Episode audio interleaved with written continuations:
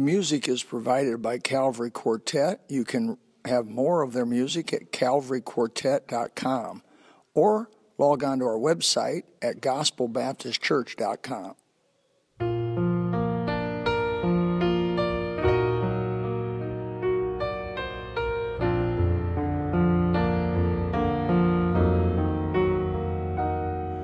If you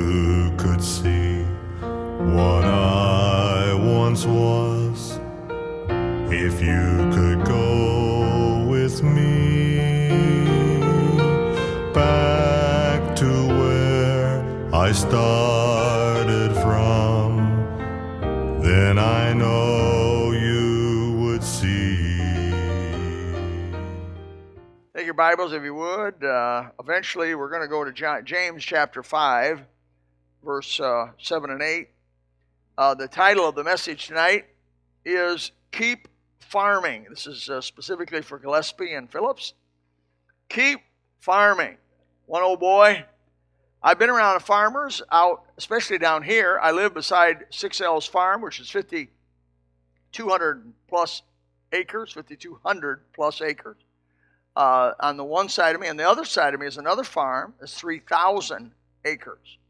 Uh, where I had a hunting lease, I was part of a hunting lease uh, that Alico Incorporated owned, and that guy was farming, I don't know how many acres total, but he was farming 40 acre pieces of land, planting tomatoes in them, and I would be out there uh, oftentimes very early in the morning, like he would be, uh, during the times when the tomatoes are planted here, it'll often frost or freeze. Well, if you freeze tomato plant, you know, if, in fact, if you, what I learned from these farmers, if you mar the fruit visually, it won't set, and nobody wants it. Even if it tastes good, nobody wants it. So they're really producing the fruit. Most of this fruit, most of this goes up east into the uh, grocery stores and everything up in the East Coast, and that's where Six L's is based. Uh, six L's are six Jewish brothers, Lipman brothers. One of them I know that I've met lives out in Immokalee, and they have farms all the way up in the coast, all the way in North Carolina, South Carolina. Who knows how much land they own, and our, and are leasing and farming. So farming's quite the deal.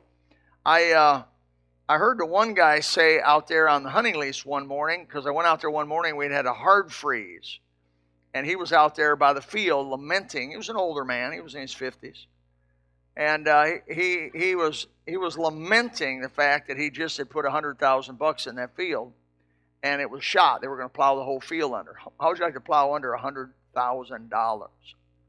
And so I felt bad for the guy a little bit. I said, uh, uh, "What are you going to do?" And he said, "What does a farmer ever do? You plant again." And he said, "We'll plow that back under and plant it again." And he said, "This is my second field that's been frozen out, so it's two hundred thousand dollars worth of."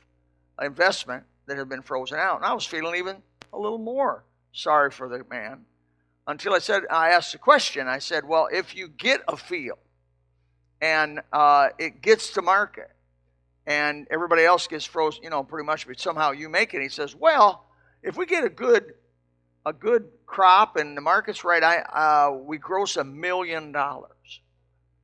I said, so you got a hundred thousand in it, and you gross a million.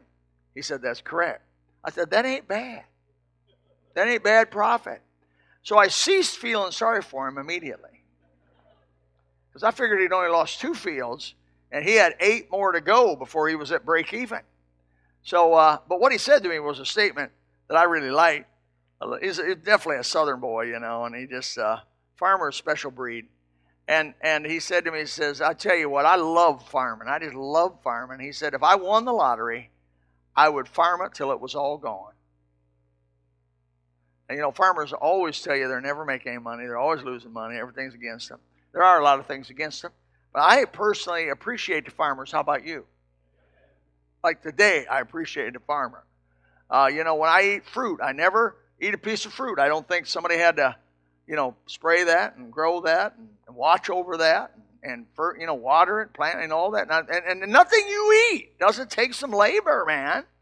And I get a kick out of these people that are that are against killing animals. I'm for killing animals. I just want to say that straight up and down. I ate a one today. I ate maybe two of them today. I mean, if you don't kill an animal, I'm not going to eat him alive. I'm not going to do it. The Bible's against eating, drinking blood, and not for it.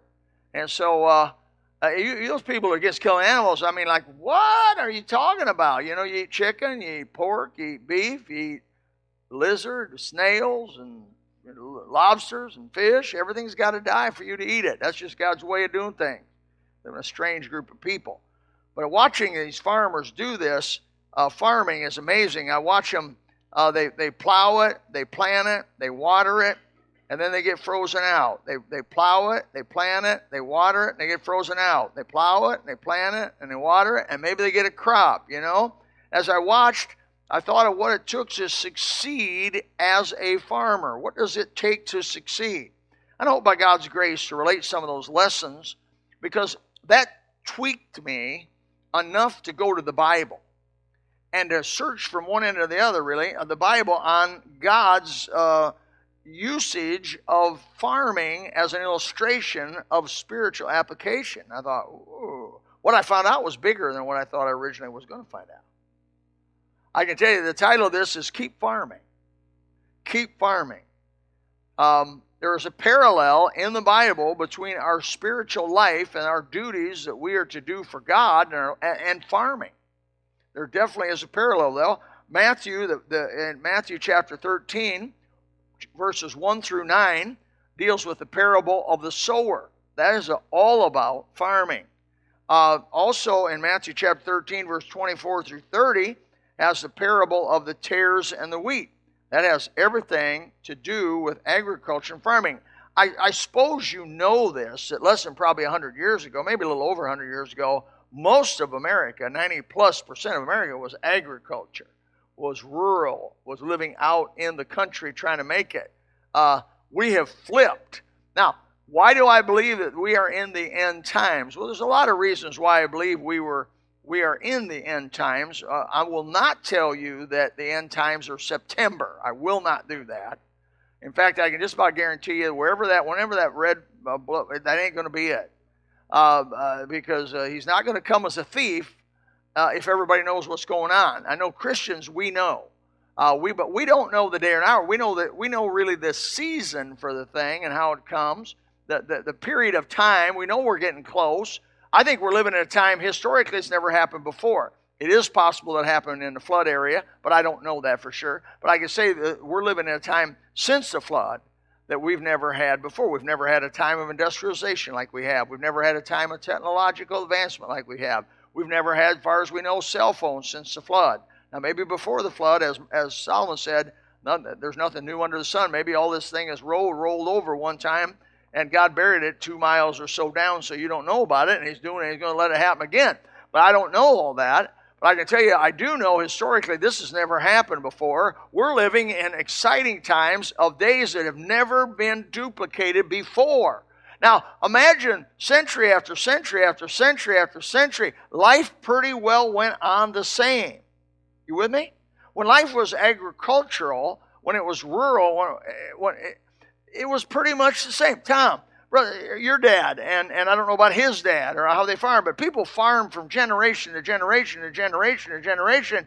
And it was only when came to about your time where you could go to college and you could learn to do something different. You could learn to like doctor animals and stuff and, and, and not be otherwise your whole life, if not for that, your, his whole life would have pretty much been on the farm doing what his dad did. And then his kids would have been on the farm doing what Brother Tom did. And that would have gone on and on and on. It's because of the advancement in, um, uh, in the industrial advancement. Imagine, have you've been out west and seen those boys plow those fields?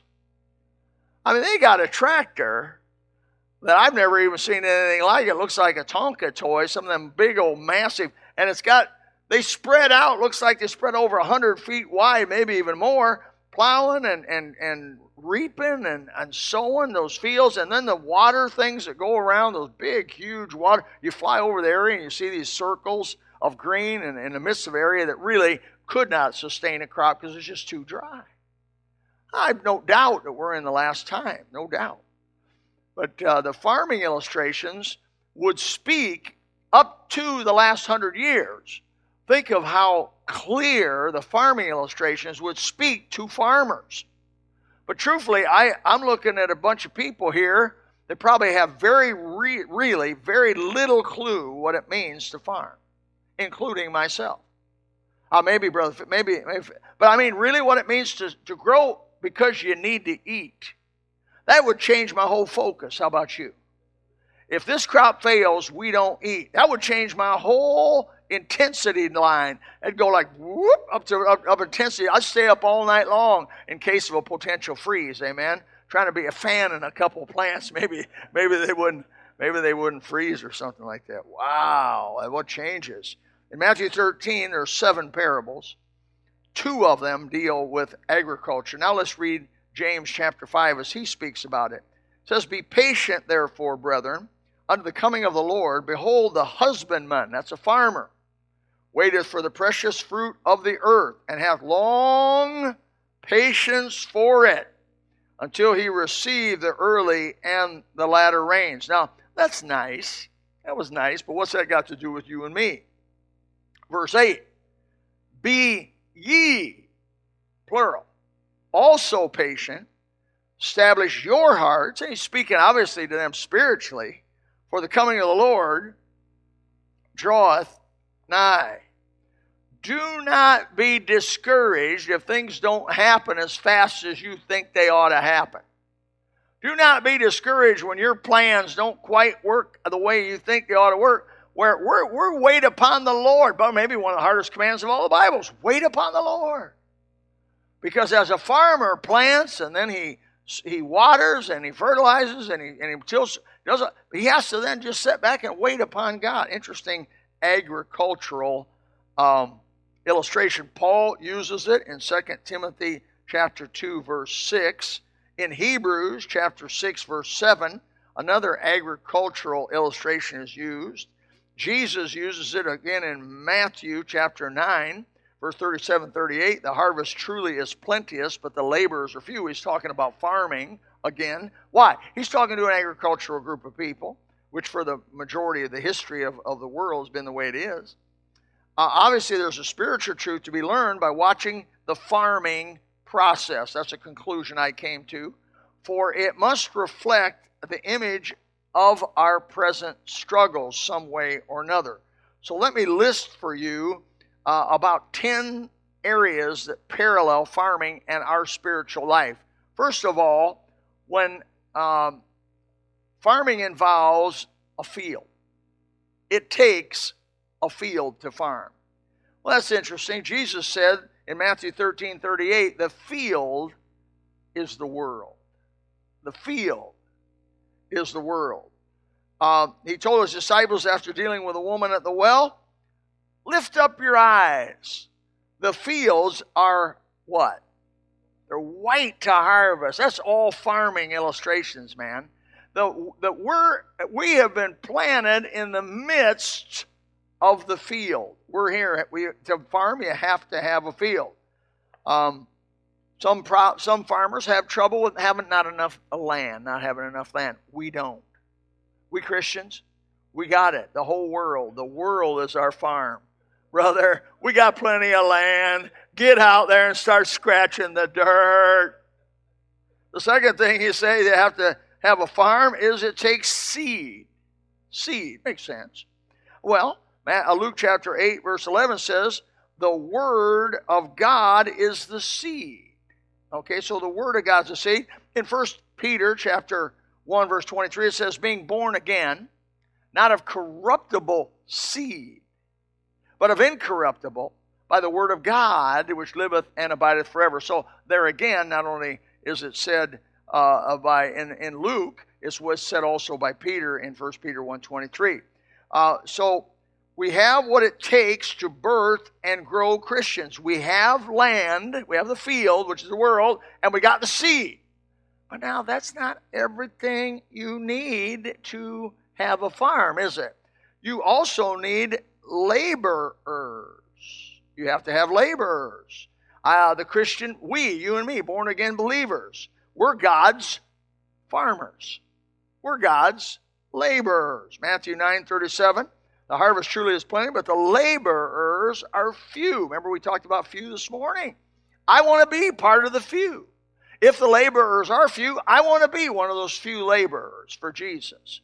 Uh, the field, we got we got the field, right? We got the seed, and now you, to have a farm, you've got to have laborers, and we clearly are the laborers. We're to pray, therefore, the Lord of the harvest, that's the Holy Spirit, that he will send forth laborers into his harvest. One of the prayer requests we should have Lord, send people into the fields which are white unto harvest with the seed, the word of God. Because we're farmers. We're farmers for God. Some truths here.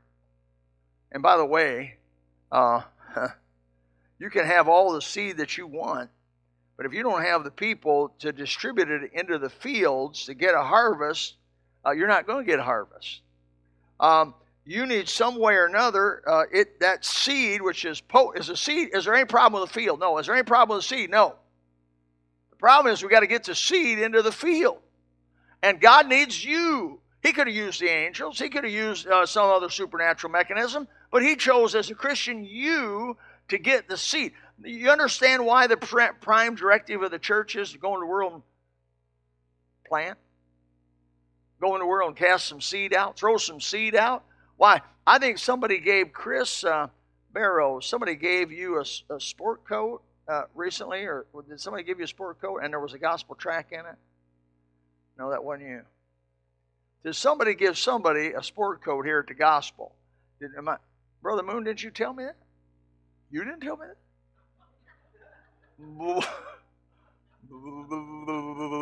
oh, was that you? What happened? Tell me. And he's, I don't see Adam. The one time he's not here, I'm using him as an illustration. What is that about? Adam was given a sport coat, and in the sport coat was a gospel track back there. A gospel track in the sport coat. That's beautiful. That's beautiful. You can't even buy clothes in Bonita Springs without getting a gospel tract.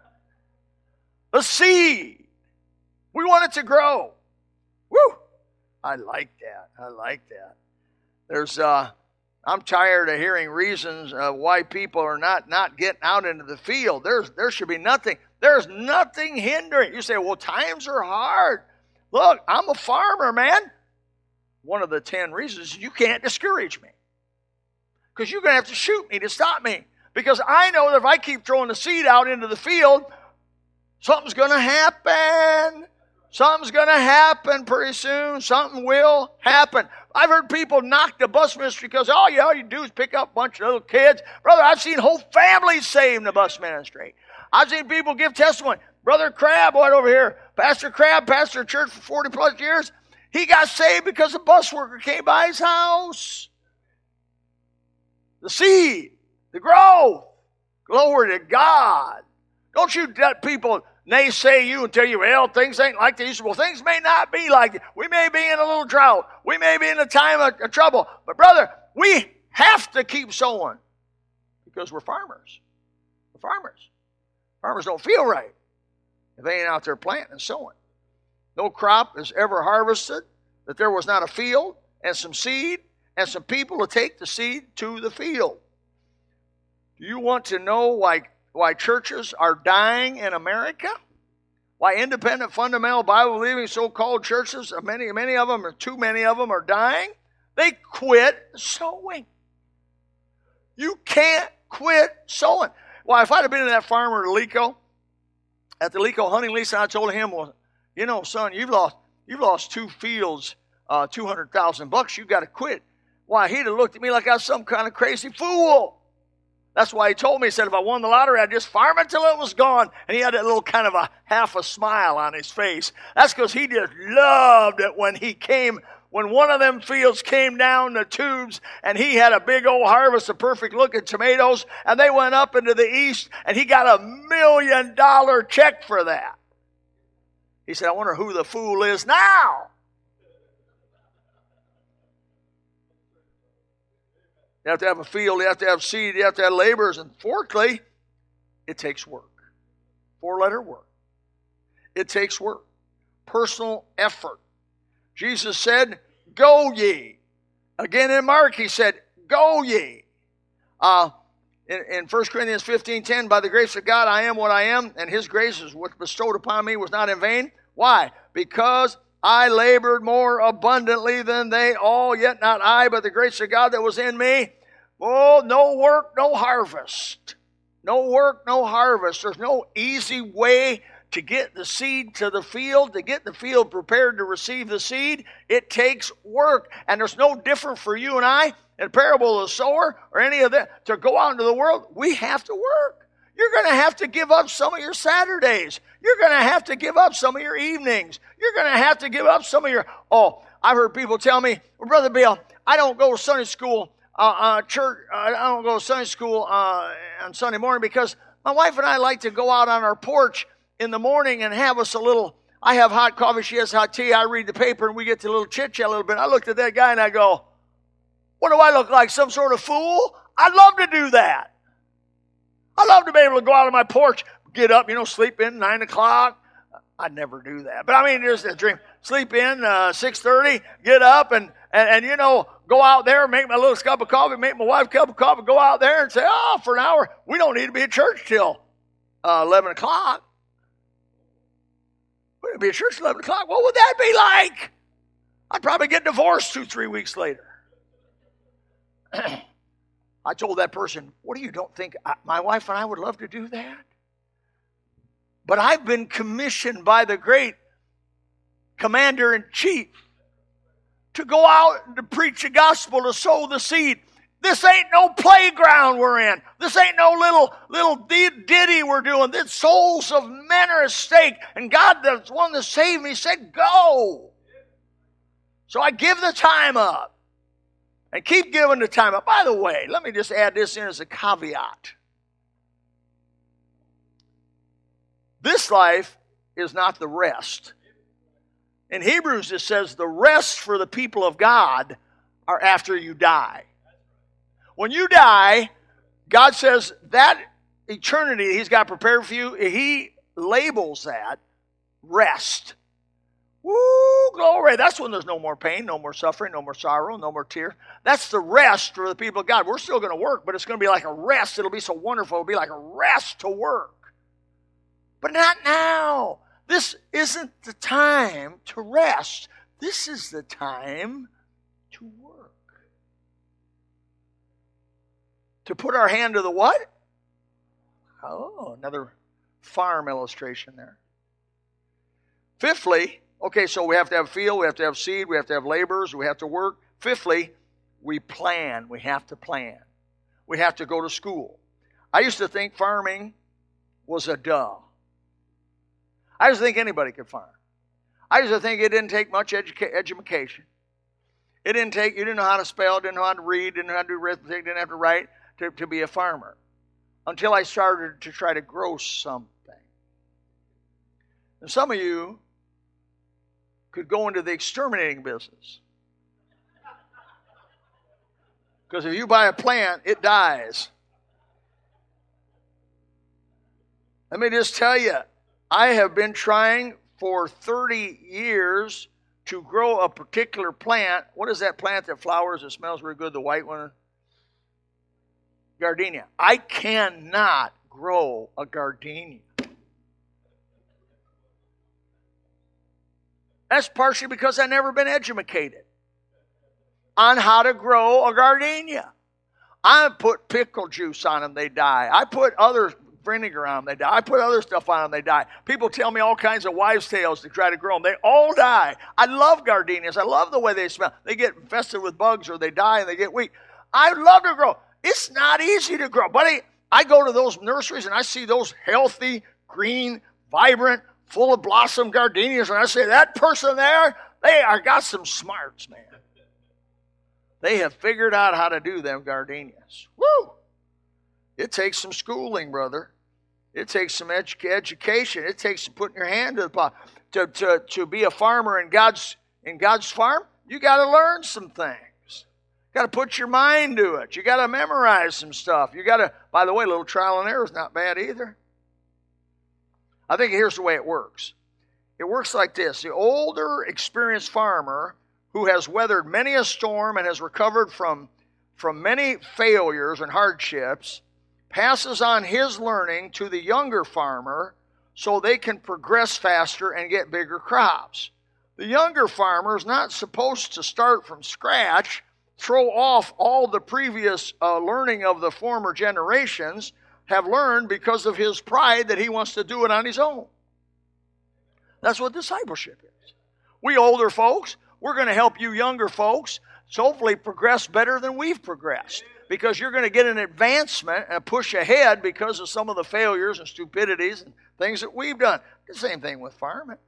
Your daddy teach you what to do, what not to. I bet he told you a lot of stuff what to do, what not to do when, when the cloud looks like this. When they could even they could even read the weather, man. Amazing. So, number six, so we have a field, we have a seed, we have labor, we have work, we have planning. Number six, we plow in hope. We plow in hope. That's optimism. You've never been around more optimistic group of people than farmers. They always think the next crop's going to be the big one. Oh, we failed the last four or five crops, and we had everything, but the next crop, it's I'm going to tell you, a farmer by nature is an optimist through and through. They think it's just around the corner that this next crop we're re- we're going to actually be able to pay for the tractor. That's right. They plow in hope.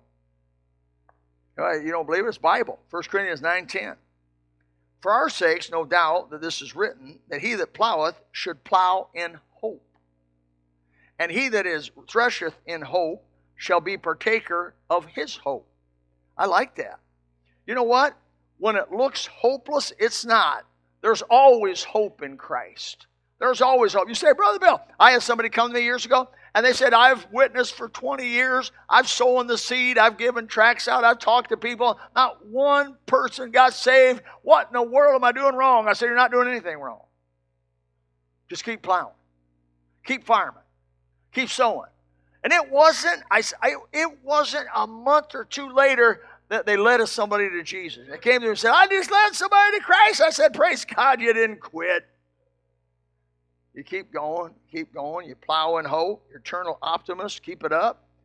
Um, Bible says in Romans 8:24, "For we are saved by hope, but hope that is seen is not hope. For what a man seeth, what doth he yet hope for?"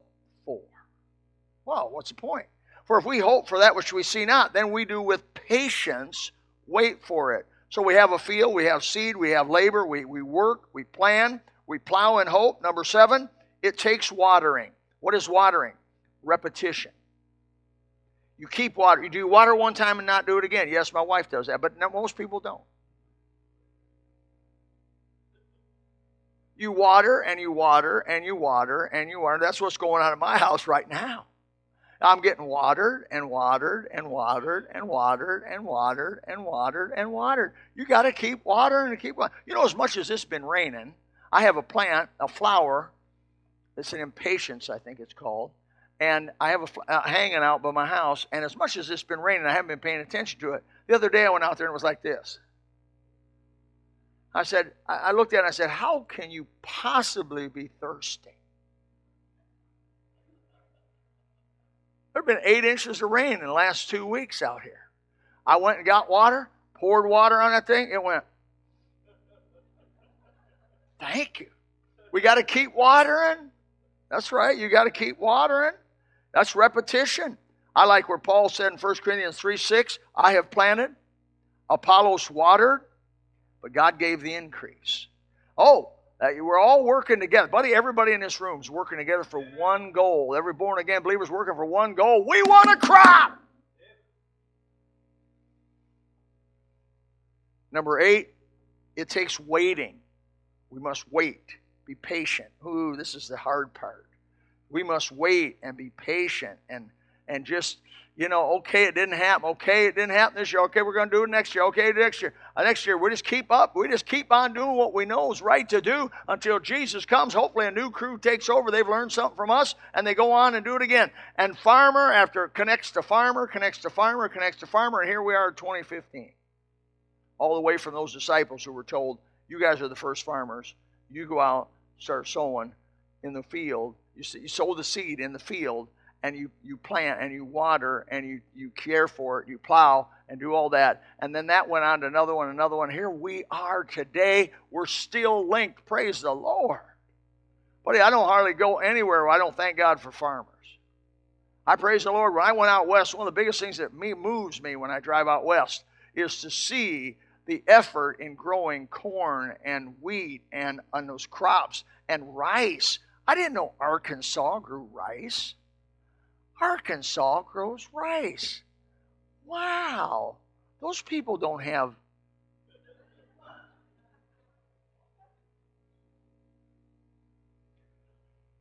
Number nine, it takes replanting. It takes replanting. That's perseverance. So you have to have optimism. You have to have repetition. You have to have patience. You have to have perseverance.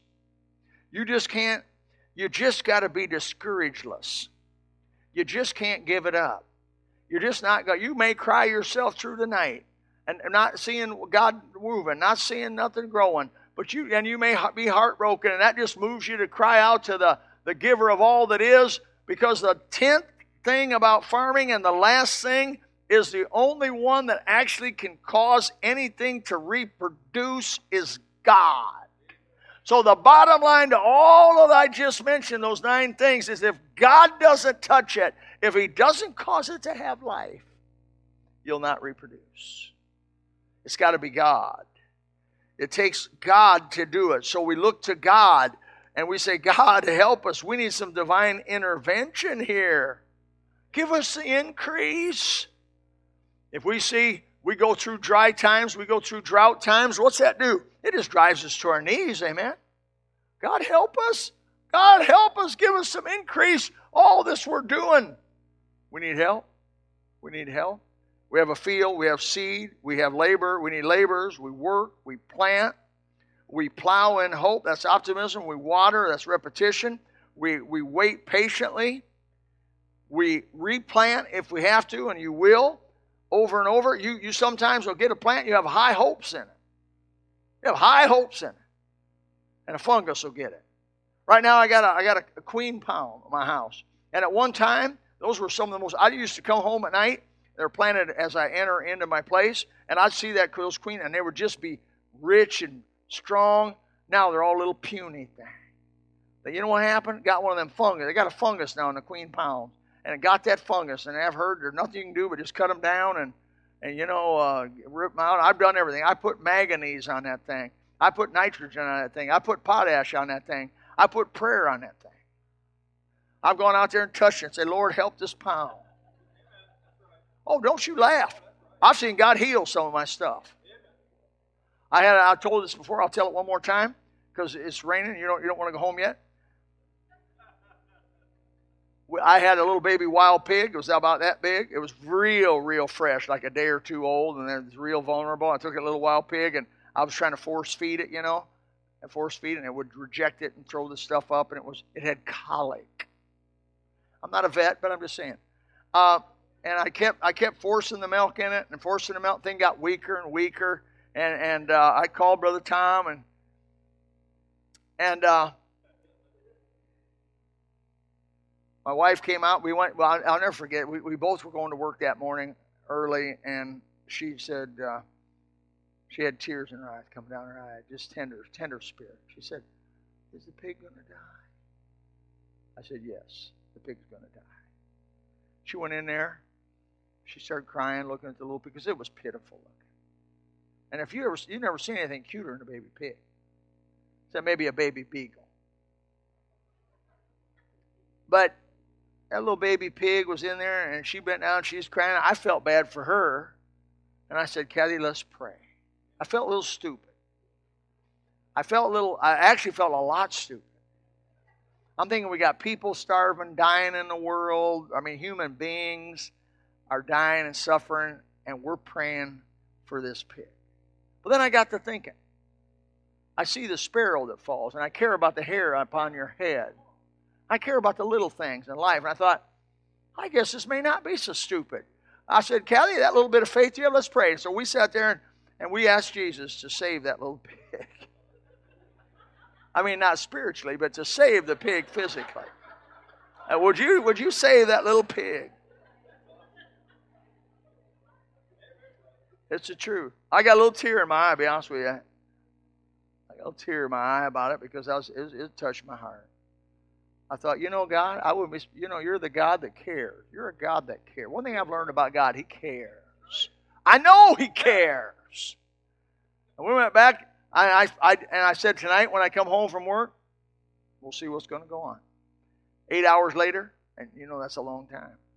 I come back there, and the pig is better, notably better, running around the little cage. I went to give him some food, man. He just nom nom nom nom nom nom that food down. I thought, he got healed. I told Callie, the pig got healed, man. And that pig grew up. We raised it up to so big and then let it go in the wild so it could go dig up your lawn. And and I tell you what, I, I saw a miracle. God cares about the You know what God said to me? He kind of, it was like God bent down and whispered in my ear, Son, I care about the little things. Said, Lord, forgive me for not understanding how wide and how big and how deep your love is. We're farmers, folks. You say, I'm not a farmer. You are. You've been born in the Spirit of God. You're part of the family of God. You're part of the family of farmers. And uh, we are a bunch of farmers here at the gospel. And that's what we're doing, is everything we're doing, you can summarize is that we're, we're farming. We're doing every one of those steps. And at the end of it, we say, God, please give some increase. Please give some increase. I hope you'll have a new sense of understanding of God's mission for you as a, as a child of God. To go out there and do those 10 things and put your hand to and don't look back. And the end of your life, when it's all over and he, he, he, he, he takes you home, the fruit's going to be waiting for you. The fruit's going to be waiting for you. You say, Here, oh, I hope, I hope this happens. I hope I get to go to heaven. He said, uh, one of the angels says, Here, here's somebody that picked one of your gospel tracts up out of his sport coat and here he got saved. This is John Doe here. Let's meet him and get to hug him and say, Praise God, John, I'm glad you got saved. He'll say, Oh, by the way, here's another one. And, and, and, and maybe by the grace of God, a crowd of folks would be there waiting for you and say, We got saved because you were willing to talk to us, or we got saved because you were willing to give a gospel track out. We got saved because you invested in a missionary to go to the Congo. That shows how old I am. There ain't no Congo.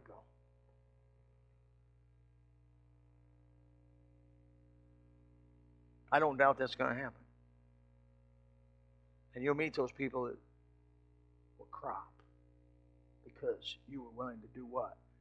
You just sowed the seed in faith day by day.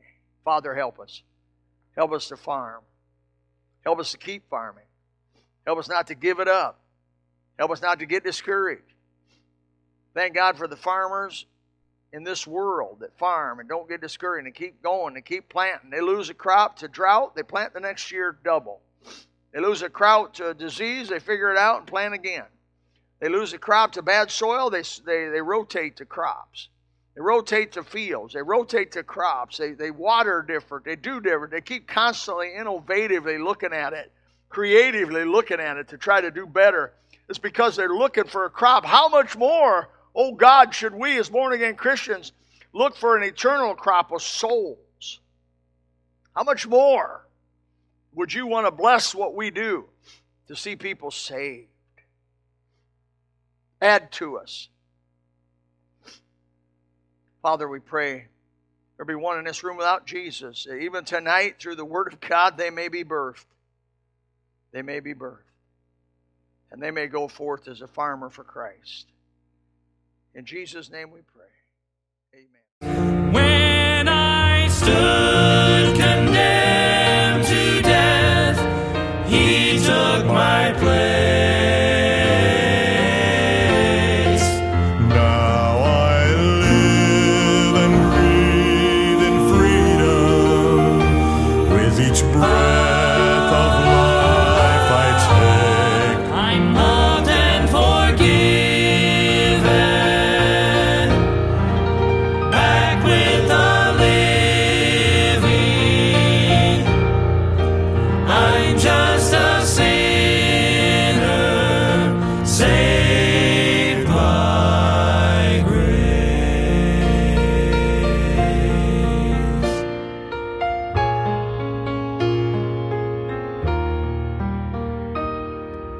How could I boast of anything that I've ever seen or done?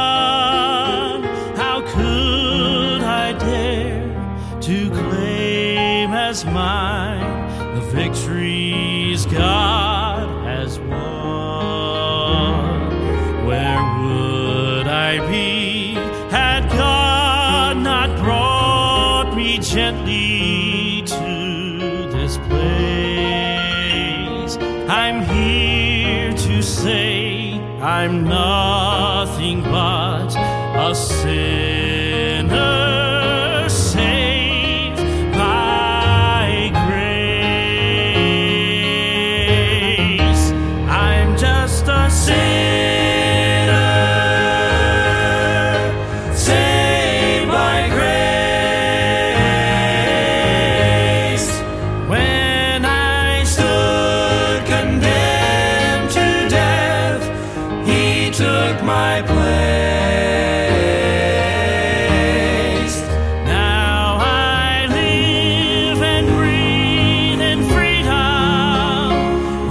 bright.